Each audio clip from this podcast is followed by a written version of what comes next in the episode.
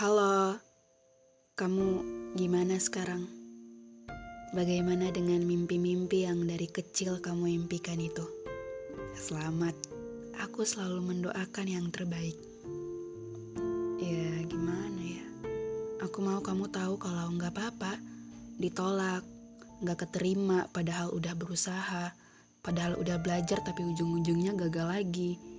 Dan perasaan kecewa yang susah untuk disuruh pergi, itu semua proses. Mungkin bukan di situ tempatnya. Kamu harus tahu kalau di mana pun kamu berada, di tempat apa pun itu, terkenal atau enggaknya kamu akan selalu jadi biru yang bisa buat kagum semua orang.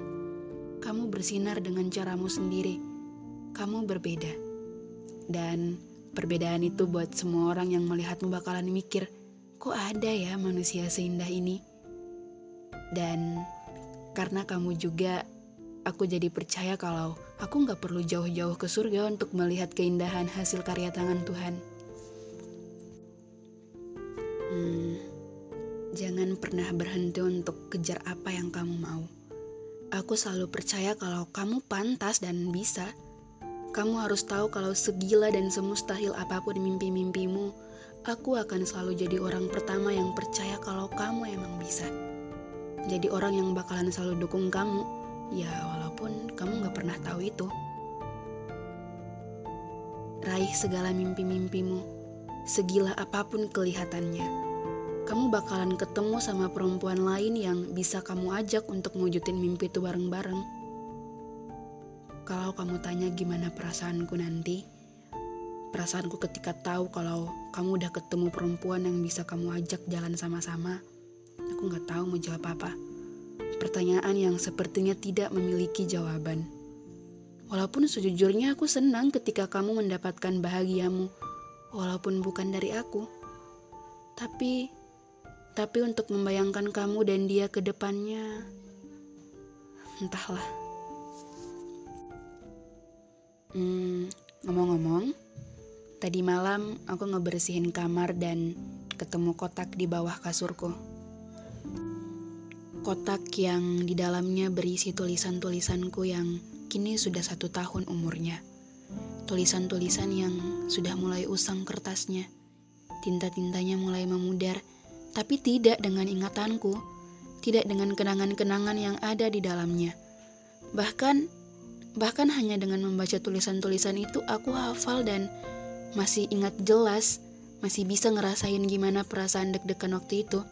Kasmarannya anak SMA lah ya lucu sih kalau diingat-ingat lagi. Mungkin mungkin kamu udah lupa atau malah kemungkinan yang paling mungkin kamu nggak ingat sama sekali. Karena karena menurutmu segala hal yang ada aku di dalamnya tidak terlalu penting. Satu tahun lalu juga, aku dengan percaya dirinya mengunggah tulisan-tulisanku di media sosial. Karena hanya dengan itu, hanya dengan tulisan-tulisan aku bisa jujur. Lewat tulisan-tulisan itu aku mau kamu tahu gimana perasaanku. Gak kerasa sekarang kita udah gak ada apa-apa lagi. Ya walaupun dari awal kita memang gak pernah mulai sih.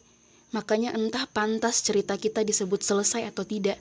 Karena karena bayangin aja gimana bisa kita berdua berdiri di garis finish, padahal dari awal gak ada garis start sama sekali gimana bisa ngelepas sesuatu yang bahkan gak pernah terikat gitu? Ngerasanya aja sih. Tapi gak apa-apa lah ya. Gak harus punya hubungan dulu untuk bisa dikatakan selesai. Bahkan sesuatu yang udah jelas selesai pun sebenarnya gak benar-benar selesai. Karena ikatan itu melibatkan perasaan dan di situ letak masalahnya. Semuanya udah berubah sekarang.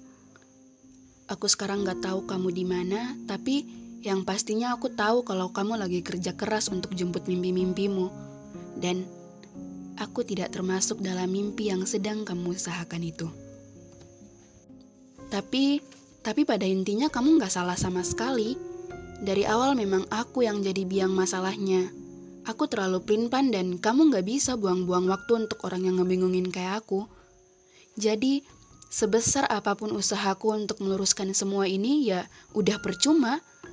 Aku sudah menyanyiakan laki-laki yang baik, Makanya aku bilang tadi nggak apa-apa, wajar kamu pilih untuk nyerah dan pergi. Semuanya udah jadi hal yang wajar untukku sekarang. Tapi yang anehnya sekarang ketika situasinya udah kayak gini yang seperti di awal tadi aku bilang kita berdua udah selesai, kondisinya udah berubah, tapi tapi kamu masih sama. Nggak ada yang berubah dari diri kamu. Masih sama seperti awal pertama kali kita ketemu. Aku pikir dengan segala perubahan ini, jarak yang berubah dan apa pun itu, aku pikir kamu juga akan begitu. Tapi, tapi kamu masih sama. Itu yang membuatku bingung harus mengikhlaskan kamu pergi atau enggak. Di sisi lain aku ngerasa harus merelakan kamu pergi, tapi di sisi lain juga aku masih percaya dengan kemungkinan bahwa kamu akan kembali. Makanya Makanya aku takut kalau nanti ketika aku sudah memutuskan untuk benar-benar pergi, dan ketika perjalananku sudah sangat jauh, tiba-tiba aku berhenti di tengah jalan gitu aja. Aku tiba-tiba berhenti di tengah jalan karena karena ketemu sesuatu yang bisa buat aku jadi ingat kisah yang dulu-dulu. Nanti pasti bingung. Pasti aku bakalan mikir, kayaknya kisah yang dulu masih bisa diselamatkan deh aku akan berada di pilihan antara harus balik atau jalan terus. Baik, sebelum aku tutup, sebelum aku tutup, aku mau ngasih tahu kalau ini semua benar-benar melelahkan. Bisa kamu bayangkan gimana rasanya ngelakuin hal-hal yang sama dalam waktu hampir satu tahun tanpa tahu alasan kenapa aku tetap ngelakuin itu. Aku minta maaf untuk semua yang sudah terjadi jaga diri baik-baik, banyak mimpi yang belum jadi nyata. Sampai jumpa.